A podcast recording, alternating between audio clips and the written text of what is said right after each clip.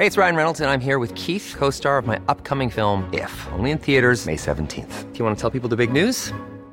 All right, I'll do it. Sign up now and you'll get unlimited for $15 a month in six months of Paramount Plus Essential Plan on us. Mintmobile.com slash switch. Upfront payment of $45 equivalent to $15 per month. Unlimited over 40 gigabytes per month. Face lower speeds. Videos at 480p. Active Mint customers by 531.24 get six months of Paramount Plus Essential Plan. Auto renews after six months. Offer ends May 31st, 2024. Separate Paramount Plus registration required. Terms and conditions apply if rated PG.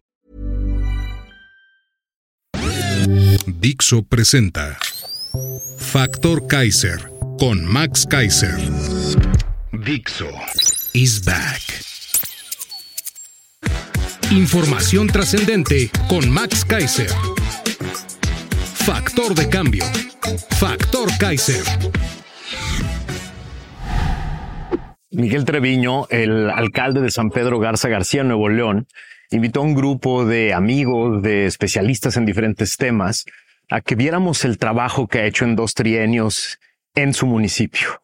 Y es fascinante, es fascinante ver cómo sí se puede utilizar el poder para hacer el bien, para generar buenos espacios, para mejorar la calidad de vida de la gente. No, nadie me pagó para estar aquí. Vine porque este es un caso de éxito, un caso de éxito en México que demuestra que sí se puede hacer política de la buena. Y hay varias cosas que tiene esta fórmula. Primero, la generación de un equipo, un equipo joven, un equipo, creativo, un equipo de personas que tienen ganas de mejorar el lugar donde, donde viven, el lugar donde nacieron, que tienen ganas de mejorar la calidad de vida de los suyos, de su comunidad. Lo segundo es buenos procesos, buena planeación. Hacer las cosas no para relumbrón, no para ganar la siguiente elección simplemente, no para eh, estar bien con los intereses económicos, políticos o sociales del lugar. No, planear para regenerar el espacio, para regenerar la comunidad. Lo tercero que me parece muy interesante es apostar a la seguridad, apostar con todo a la seguridad. Vamos a ver el Instituto de Capacitación de la Policía, vamos a ver cómo eh, la dignidad del policía y la tecnología y la preparación son cruciales. Vamos a platicar con personas que se encargan de planear a futuro, con los encargados de este lugar maravilloso que son los parques de San Pedro por los que se ha vuelto famoso. Sí, es una historia de éxito y es importante platicarla y entenderla porque esta historia de éxito se puede replicar en muchos lugares. Acompáñame a ver lo que platico con ellos. El Instituto de Formación y perfeccionamiento policial de San Pedro Garza García. La lógica, la mística de este instituto es la dignidad, la dignidad del policía, que viva, que aprenda, que conviva con sus compañeros en instalaciones dignas, para que todo lo que aprende se forme en la dignidad de la persona. Este es el comedor de la policía, la alimentación, la nutrición es parte importante de su desarrollo. Los valores más importantes del Instituto de Formación de la Policía de San Pedro Garza García son la dignidad, la confianza y la seguridad. Por eso dicen que es la mejor policía del país. Miguel, ¿qué hace diferente a la policía de San Pedro de otras policías? Un énfasis clarísimo en la formación de nuestros policías. El policía es el perfil de servidor público más complejo que puede haber. Entonces, toda la apuesta en la formación desde que son cadetes y una vez que son policías, tienen que estar regresando a recibir formación de especialidad. Los policías en San Pedro están contentos de ser policías. Les gusta, les, sí, hay, hay un sentido de orgullo y de pertenencia muy bonito y tiene que ver con cómo se les trata desde que los están formando, de cómo se les remunera, 21 mil pesos libres más prestaciones y por supuesto que yo como alcalde siempre estoy involucrado en defender su trabajo frente a la comunidad. ¿Cuál es la visión bajo la cual creamos este instituto con estas características? Son básicamente cuatro líneas de formación. La primera y la más importante, la formación de nuestros cadetes, que del tercer mes al noveno viven aquí, comen, hacen ejercicio, aquí hacen su vida completa. El segundo componente muy importante y, me parece que, pues, que es un sello que distingue es formación continua de nuestros policías. Si decíamos ahorita que el policía es el servidor público con el perfil más complejo, entonces se tiene que estar capacitando constantemente. No podemos pretender que nueve meses sean suficientes. Entonces, todos nuestros policías regresan al menos una vez al año a recibir formación de especialidad.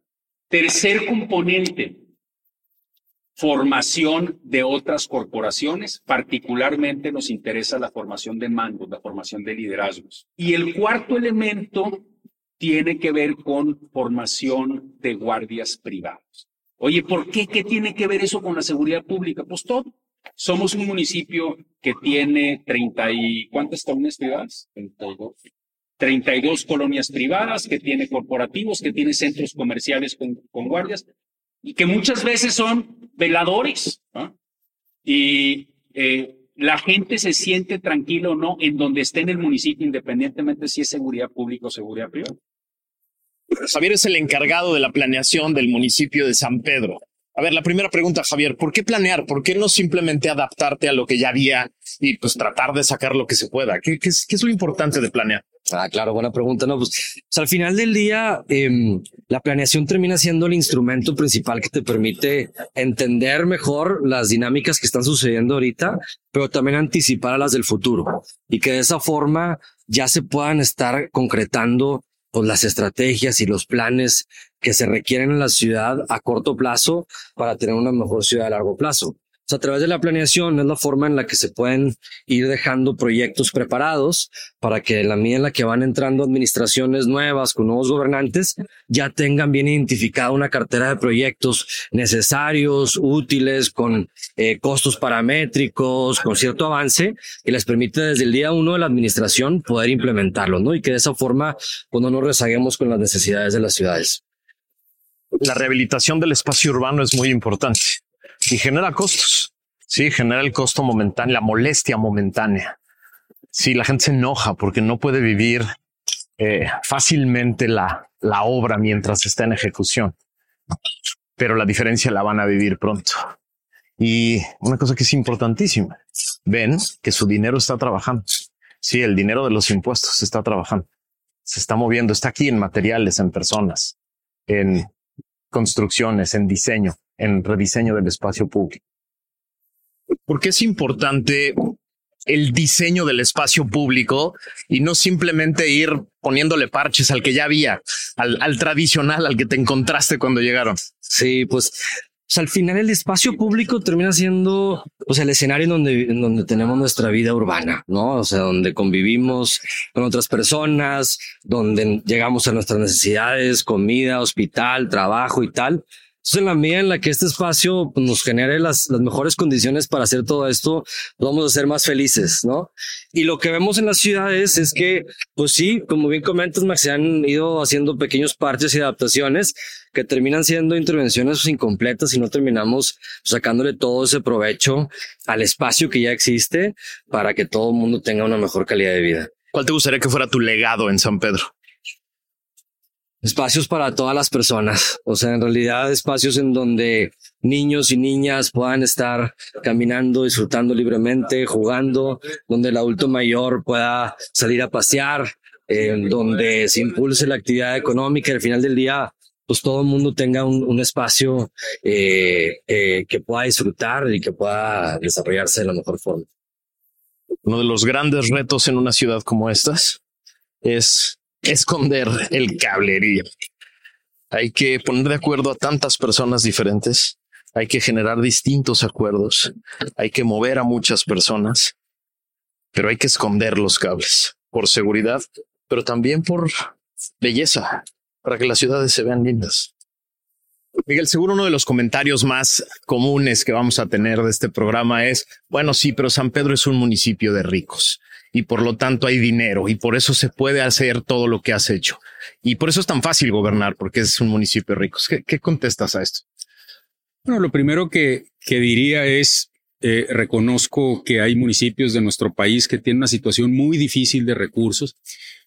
Eh, y, y, donde mis colegas alcaldes pues hacen, hacen grandes eh, proyectos en, en, una situación de mucha necesidad. Aquí los recursos nunca son suficientes, pero lo que yo les diría es si hay recursos y siempre los ha habido, ¿por qué nunca se había hecho? Este Eh, este parque era un terreno baldío, estaba prestado a clubes de fútbol americano. Ahorita es uno de los parques más disfrutados, no solamente por los ciudadanos de San Pedro, sino de todo el área metropolitana y así en el resto de los parques. Eh, el dinero alcanza si se usa de manera correcta, si se hacen las licitaciones bien, si se está encima del proyecto de construcción para asegurar que se logre esta calidad. Un espacio público funciona, un parque funciona si se está usando puede ser el espacio más bello, pero si no se está usando no funciona. Entonces eh, tuvimos diseños participativos, la comunidad nos dijo que era lo que más esperaban de un parque y gracias a que diseñamos tomando en cuenta eso, pues son espacios que se, que se usan cada uno con su vocación dependiendo de la zona de la ciudad en donde están y por supuesto pues todo el trabajo del municipio en materia de seguridad que complementa eh, el trabajo para que la gente se sienta muy tranquila. Miguel, todo esto que han hecho aquí en San Pedro, ¿se puede solo con el presupuesto que tiene el municipio o hay alguna otra estrategia que, que se puede implementar? Bueno, sí hay una inversión muy importante del municipio, la más grande en nuestra historia, pero también hemos invitado a empresas muy reconocidas de nuestra comunidad, aprovechando que el tema de los parques es un tema muy noble, todo el mundo se quiere asociar a los parques, y en el primer trienio hicimos paquetes de equipamiento de alrededor de dos millones de pesos cada uno. Invitamos a 10 empresas, le entraron, tienen una placa ahí muy bonita eh, de agradecimiento del municipio hacia estas empresas. Y algo muy padre es que en este segundo trienio que estamos concluyendo, volvimos a correr el mismo ejercicio y llevamos 53 millones de pesos de empresas aportados a nuestros parques. Entonces, imagínate como contribuyente, qué padre saber que hay dinero que está generando el municipio que no nos cuesta de impuestos, que son empresas que se quieren asociar, que quieren sentido de pertenencia a la ciudad y aquello que funciona también y que es un emblema de San Pedro, como son los parques. Supongo que eso solo pasa si estas empresas tienen la confianza de que su dinero se va a usar bien. Muy importante. Eh, en el primer trienio fue fundamental consolidar la historia de parques que se hacen no solamente para el día en que se inauguran, que ese es uno de los nuestros grandes males como país, pensar en el día, sino lo que es verdaderamente transformacional es que los parques estén como nuevos siempre. Entonces aquí, a través de San Pedro Parques, pues hemos logrado mantener esta calidad todos los días y las empresas que saben cómo están dicen, oye, yo me quiero seguir asociando a este gran proyecto de espacios públicos. Germán es el experto en parques, es el que diseña, es el que administra y es el que se encarga de convencer a todo mundo de que es más rentable tener un parque que una plaza. Porque es más rentable socialmente, Germán, tener un, un espacio público abierto para todo mundo que una plaza comercial o un edificio lleno de departamentos de lujo. Gracias, Max. Excelente, excelente pregunta. Mira, cuando hablamos de cuál es el fin de un espacio público o de, un parque en este sentido, eh, muchas veces se interpreta como solamente cuestiones ambientales, pero aquí estamos hablando de calidad de vida. Y también estamos hablando de todos los ahorros indirectos, y hablamos de rentabilidad económica, todos los ahorros indirectos que representa tener espacios públicos de calidad. Hablemos de salud. Teniendo un parque de estas características, mucha gente pasa más tiempo al aire libre, hace deporte y eso reduce todo lo que tienen que gastar en cuestiones de doctores, salud y demás. La población es más sana. Hablemos también de la cuestión económica. Teniendo este tipo de parques, toda la zona se beneficia en la cuestión económica. Más allá de la plusvalía del, terreno, también detona una cantidad de actividades económicas que ayudan tanto al empleo directo, el empleo indirecto y genera mucha vitalidad en las ciudades. Otra cosa también importantísima en cuestiones ambientales. Ahora sí, este parque que vemos por aquí, en el momento de tener fenómenos meteorológicos extremos que ahorita con el cambio climático son muy comunes, previenen que tener que gastar cantidad de dinero en reparar infraestructura vial, etcétera, porque esto lo absorbe. David es el encargado de el gobierno de resultados, una cosa que en México parece que se ha perdido. Los políticos solo quieren llegar para tomarse fotos. ¿Qué quiere decir un gobierno de resultados, David? La unidad de, de, gobierno para resultados es una dependencia que es transversal a todas las secretarías de la administración, responde directamente al alcalde y nos encargamos de la planeación estratégica, pero importante, el acompañamiento de la ejecución de los proyectos estratégicos y el plan municipal de desarrollo. Entonces, ¿eso qué significa en términos prácticos? Es estar acompañando en la excursión, adelantarse para saber si hay algo que va a estorbarnos o que nos va a detener el proyecto y anticiparlo y resolverlo y también resolver las cosas que pasan día a día que nos atoran. Algo importante también que aportamos a la, a la ecuación es que nos encargamos de la comunicación entre diferentes dependencias para que dejemos de trabajar en silos que no nos perdamos en esas áreas grises en las cuales no sé si me toca a mí o te toca a ti. Y nosotros somos ese pegamento que nos aseguramos que siempre hay un hilo, que no se pierda el ritmo y que no se nos pierdan. A veces también nos confundimos medios con los fines. Entonces, que no se nos olvide al final cuál es el objetivo. Finalmente, por eso, gobierno para resultados. Que es importante darle resultados a la gente y no pretextos. Porque finalmente tenemos una responsabilidad. Cuando entramos a una administración, en este caso una administración pública municipal, tenemos tres años en los que nos prestan esta estructura y nos prestan y nos dan este privilegio. Entonces es importantísimo recordar que en esos tres años nos toca planear, nos toca ejecutar, importante, nos toca entregar esos resultados, no, no excusas. Hay políticos que creen que es más importante ganar el siguiente periodo que dar resultados. Que dar resultados es muy difícil, que está peleado con la rentabilidad política. ¿Está peleado con la rentabilidad política dar resultados? La respuesta te la puedo dar de manera empírica. En esta administración eh, tenemos un momento en el que la primera vez en, la historia de San Pedro que tuvimos una reelección de un alcalde. En la administración pasada nos dedicamos a dar los resultados. No hicimos lo más popular, pero hicimos lo responsable. Entregamos los resultados y la ciudadanía, aunque sí algunos en el equipo teníamos esa inquietud de lo van a responder, lo van a reconocer, fue la elección con mayor margen en, en la historia de San Pedro. A varios de tus colegas les he preguntado esta, eh, eh, esto de solo se puede dar resultados porque San Pedro es un municipio, déjame ponerlo así, rico, con mucho dinero, o, o el dinero, el presupuesto es solo uno de los elementos para dar resultados.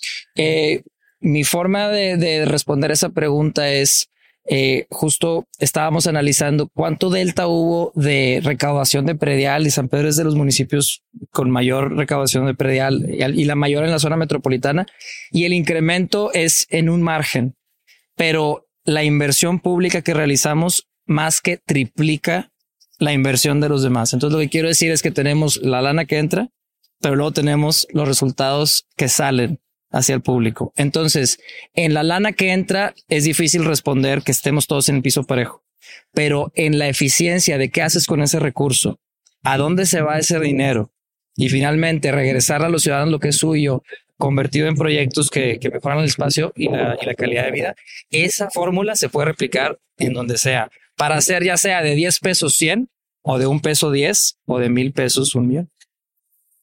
Ella es Gaby y le dicen aquí la jefa del municipio de San Pedro, pero además es una sanpetrina como ella se, se describe.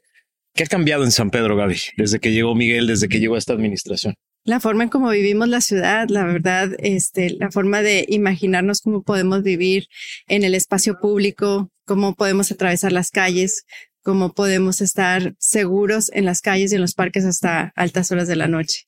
Tú eres la encargada de la oficina de Miguel. Eh, y lo que yo he visto es un equipo joven, un equipo diverso, un equipo de, personas muy apasionadas. ¿Cómo, cómo se vive dentro del, municipio, de, la, de, las oficinas? ¿Cuál es el ambiente que hay de trabajo? La verdad es un equipo donde les tienes que ver a los ojos cuando los contratas y les dices qué es lo que más te apasiona, es decir, servir, servir a, a las personas. Este, entonces, eso es lo que genera un equipo apasionado por su trabajo. No es alguien que está trabajando por un sueldo, sino por esa transformación, por el cambio en el bien en el mundo. Nos platicaban ayer que la gente de otros lugares quiere venir a trabajar al municipio de San Pedro, al gobierno municipal. ¿Por qué? Yo tengo en mi oficina profesionistas y si no importa que el gobierno no paga tan bien como podríamos estar en, el, en la iniciativa privada, pero quiero trabajar en este gobierno porque veo lo que han hecho y quiero aprender y llevarlo a mis ciudades. Hay una persona que está de Chiapas en otra secretaría y dice, yo quiero aprender aquí y llevarlo a mi ciudad. Entonces yo, al menos en mi oficina, sí los veo a los ojos y le digo, lo que puedes llevarte de aquí es esa pasión por el cambio. ¿Cómo te gustaría que se acordara la gente de esta, de estos dos trienios en 10 años? como aquellos que hicieron el parteaguas de lo que era San Pedro antes y lo que es San Pedro después, que realmente hayamos he dejado en la mente de los ciudadanos la capacidad de exigir algo mejor, un nuevo estándar y que no lo pierdan. Entonces, eso es lo que espero que sí hayamos logrado. Miguel, ¿cómo se gobierna sin corrupción? Es un eh, reto enorme y tengo que decir que es algo en donde no puedes bajar la guardia a lo largo de toda la administración. Dame medidas concretas. ¿Qué has hecho para prevenirla, para investigarla, para castigarla? Bueno, primero, el proceso de contratación inicial de los secretarios, de quienes tienen mayor nivel de responsabilidad, es muy importante, pero no es suficiente.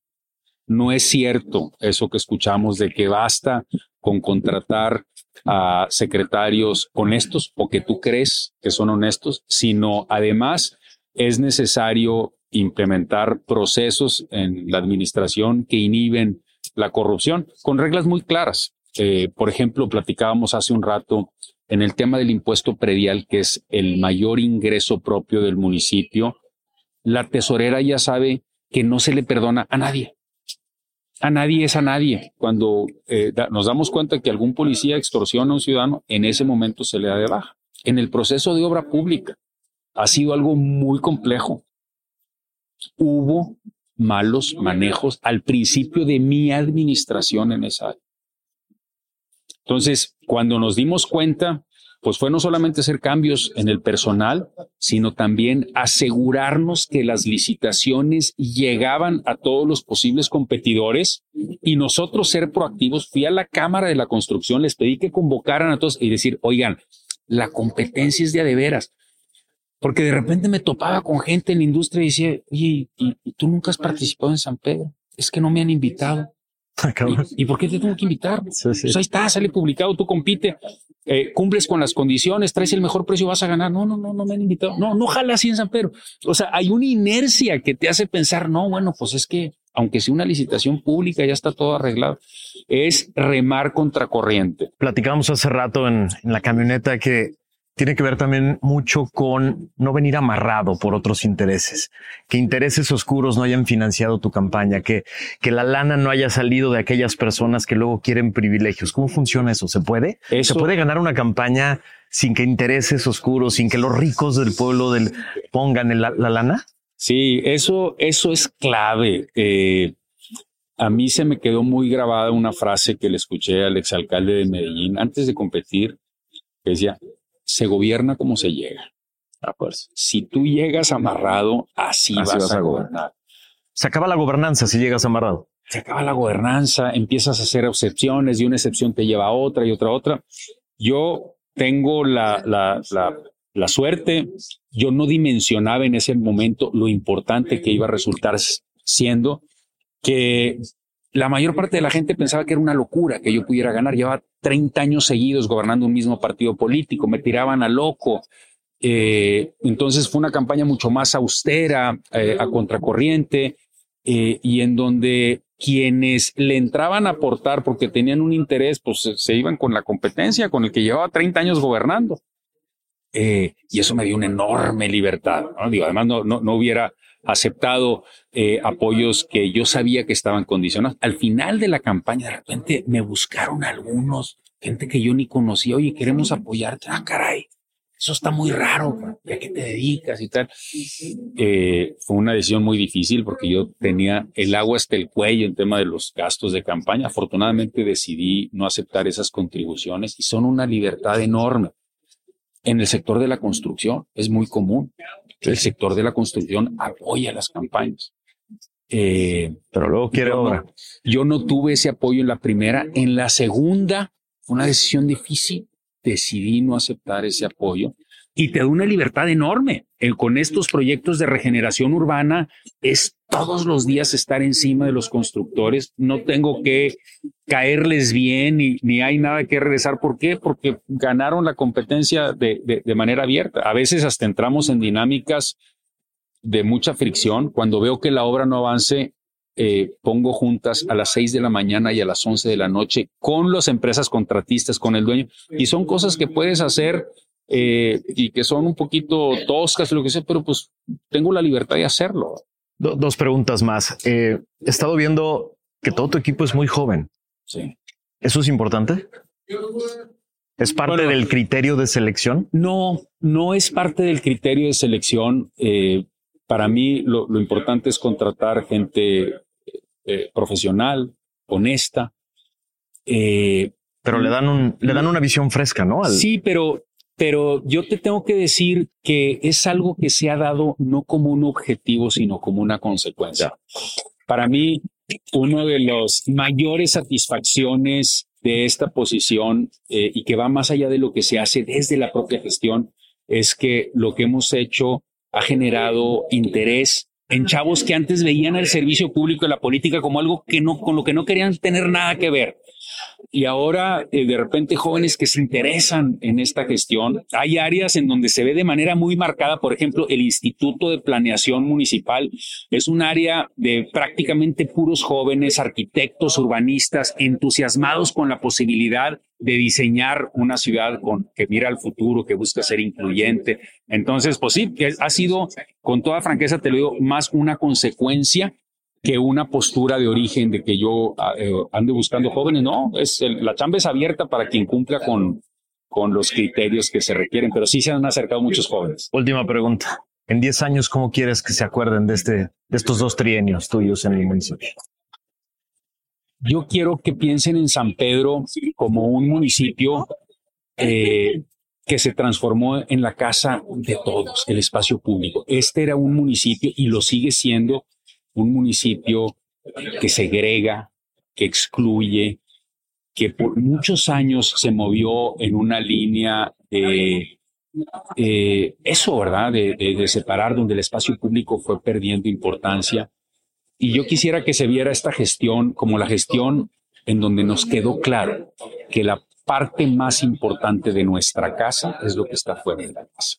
Muchas gracias. Muchas gracias por la invitación. Gracias. Aprendí muchísimo. Gracias.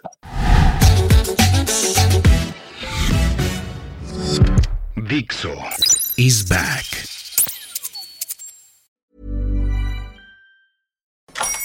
Hola, buenos días, mi pana.